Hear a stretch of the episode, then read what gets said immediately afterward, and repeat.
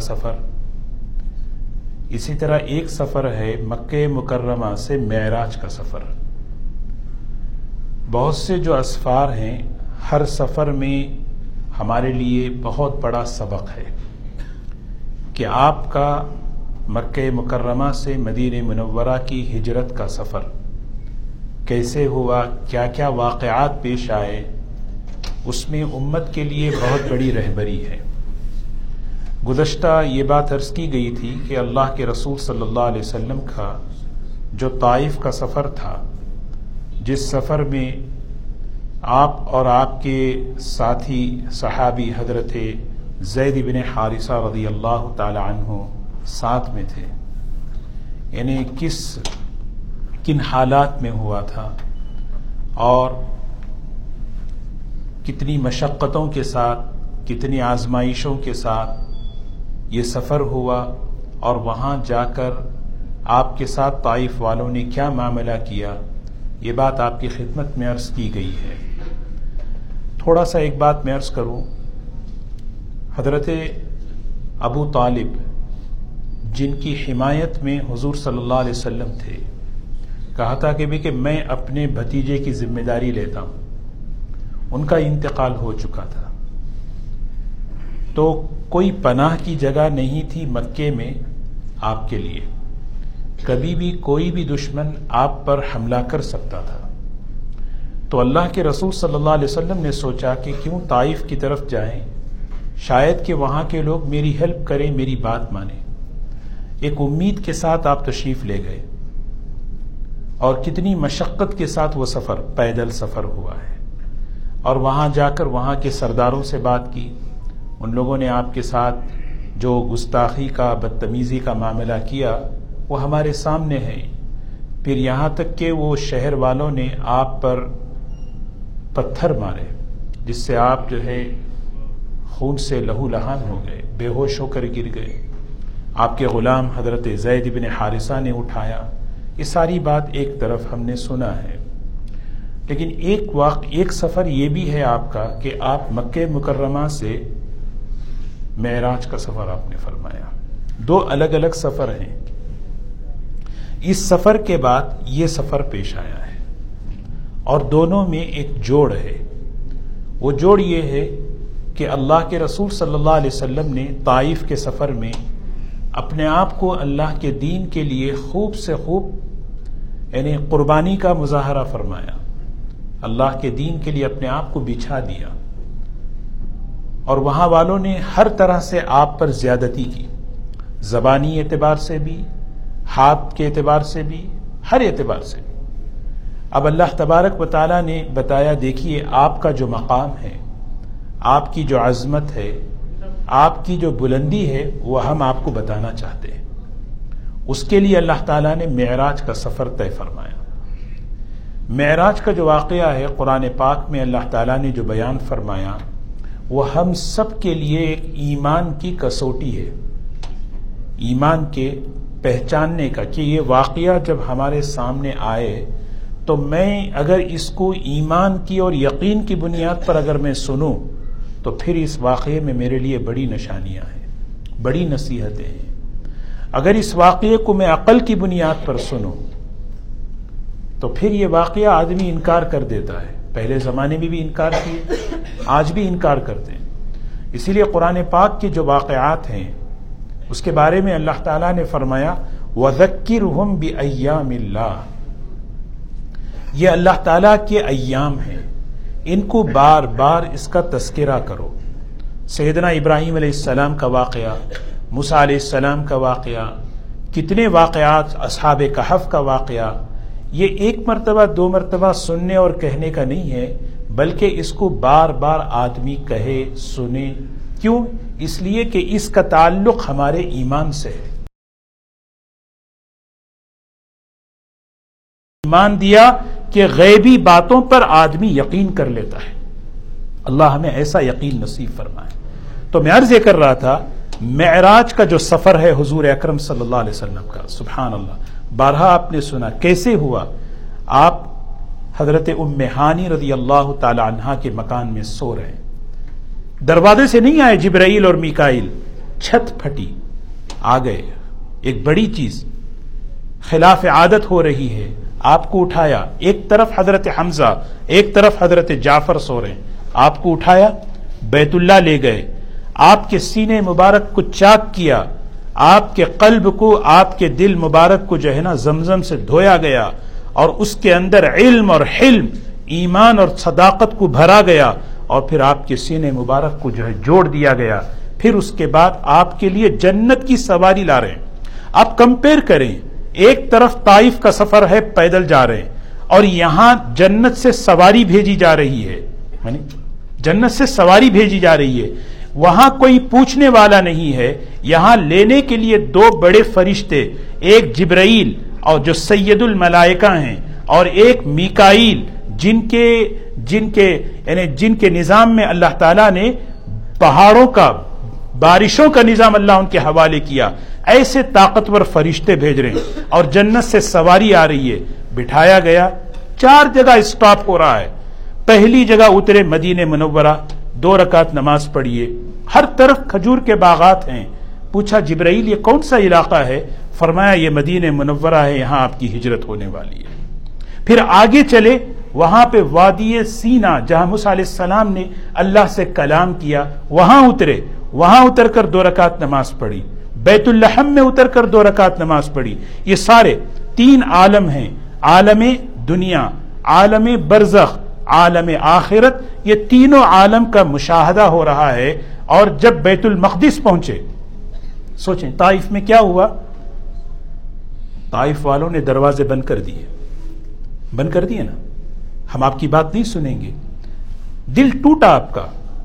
اللہ تعالیٰ جو ہے نا، انا عند المنکسرت قلوب میں اس بندے کے بہت قریب ہوتا ہوں جس کا دل ٹوٹا ہوا ہوتا ہے۔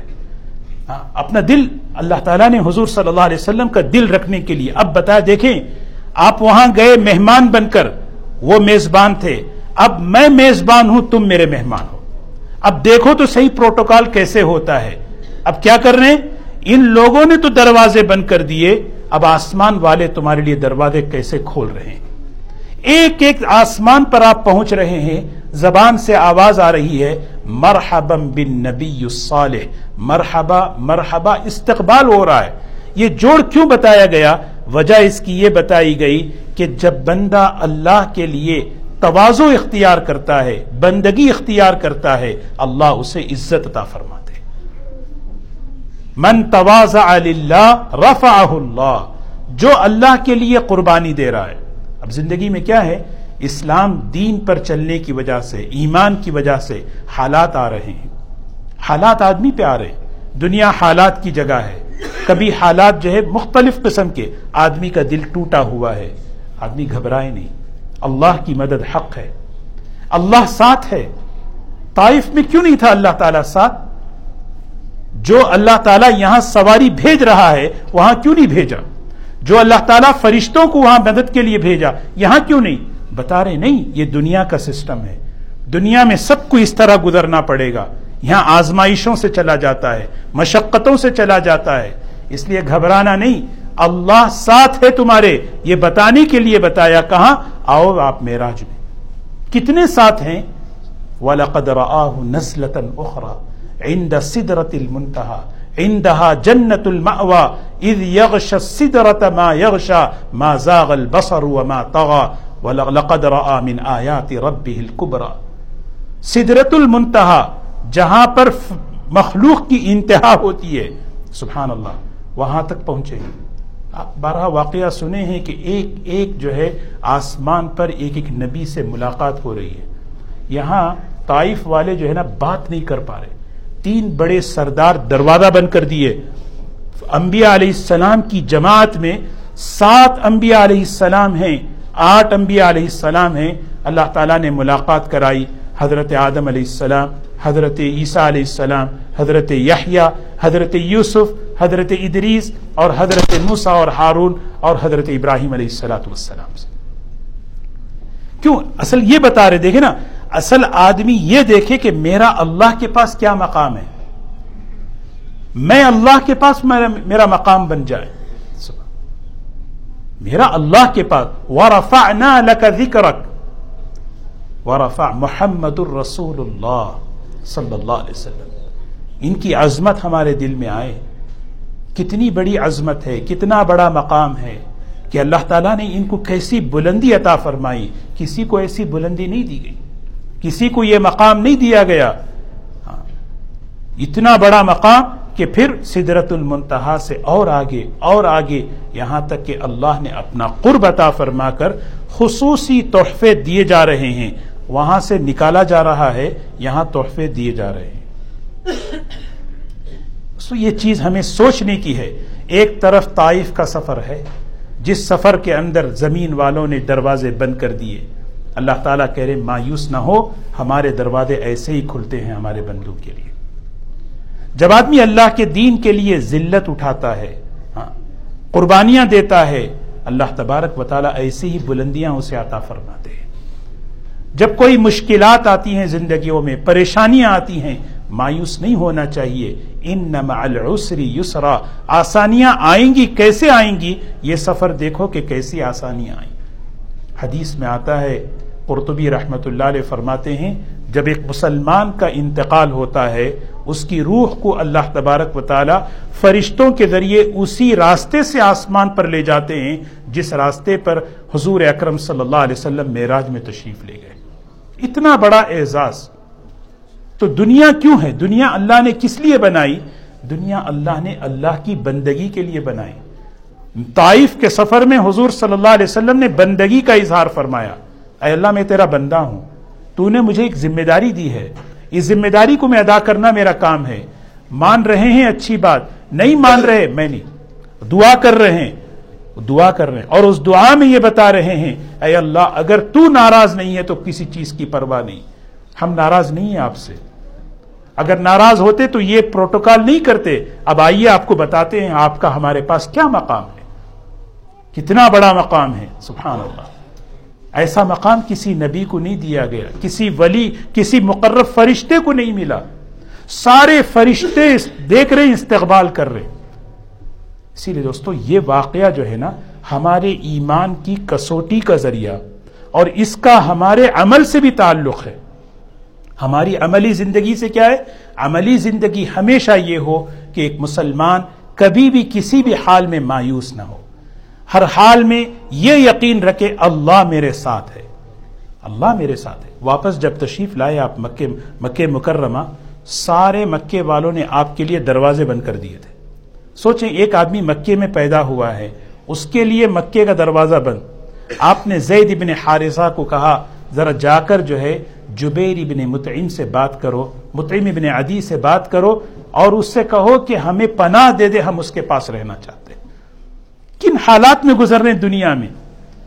آدمی دنیا میں حالات میں اگر گزر رہا ہے، یہ یہ نہ سوچے، نہیں، بلکہ یہ سوچے، میرا اللہ کے ساتھ معاملہ صحیح ہو۔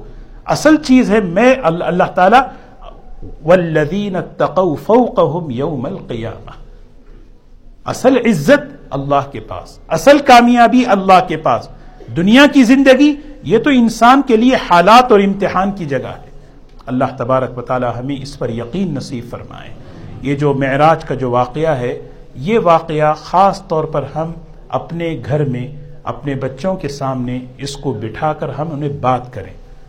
خاص طور پہ کیونکہ یہ واقعہ، اگر اگر خدا نہ خواستہ اللہ نہ کرے اگر یہ واقعہ سن کر اگر ہمارے بچوں کے ایمان میں اگر تزلزل پیدا ہو، یہ بہت بڑے فکر کی بات ہے۔ کیونکہ یہ جو دور ہے، یہ عقل، جو چیز عقل میں آتی ہے، اس کو اس کو ہم لے لیں۔ ہماری نسلیں لے رہی ہیں۔ اور جو چیز عقل میں نہیں آتی، اس کے بارے میں شک پیدا ہوتا ہے۔ ہمیں سمجھائیں کہ دیکھو، یہ اللہ کی قدرت ہے۔ قدرت پر ایمان ہے۔ جو اللہ بغیر کھلائے، پلائے اصحاب کہف کو تین سو سال سلا سکتا ہے۔ کیا ہوا؟ یہ اس ساری بات قدرت پر ہے۔ جو آدمی قدرت پر ایمان نہیں رکھتا، اس سے کوئی ہماری بات ہی نہیں ہے۔ بات ساری اس پر ہے جو قدرت پر ایمان رکھتا ہے۔ یہ یقین کی بنیاد پر اگر یہ واقعہ سنو، تو کیا ہوگا؟ یہ واقعہ ہمارے ایمان میں اضافے کا سبب بنے گا۔ ترقی کا سبب بنے گا۔ سنتے جائیں، سبحان اللہ، کیسے اللہ کی قدرت ہے۔ کیسے اللہ کی قدرت ہے؟ ہمارے نبی کی شان دیکھو، یہاں تو ان لوگوں نے طائف والوں نے حضور صلی اللہ علیہ وسلم کی نبوت کو تسلیم نہیں کیا۔ بیت المقدس میں اللہ سارے نبیوں کو جمع کر کے آپ کو امام بنا کر بتایا کہ آپ صرف اس امت کے نبی نہیں، بلکہ امام الانبیاء ہیں آپ۔ امام الانبیاء ہیں۔ دل ٹوٹا ہے نا؟ اب سنو کہ آپ کا مقام کیا ہے۔ آپ خاتم الانبیاء، امام الانبیاء ہیں۔ جب آدمی سنے گا دل میں اللہ کے رسول صلی اللہ علیہ وسلم کی عظمت پیدا ہوگی، اتباع کا شوق آئے گا، آدمی ان کی تعلیمات کو یقین کی بنیاد پر لے گا۔ اللہ ہم سب کو عمل کی توفیق نصیب فرمائے۔ واخر دعوانا الحمدللہ رب العالمین۔ سنت پڑھیں انشاءاللہ۔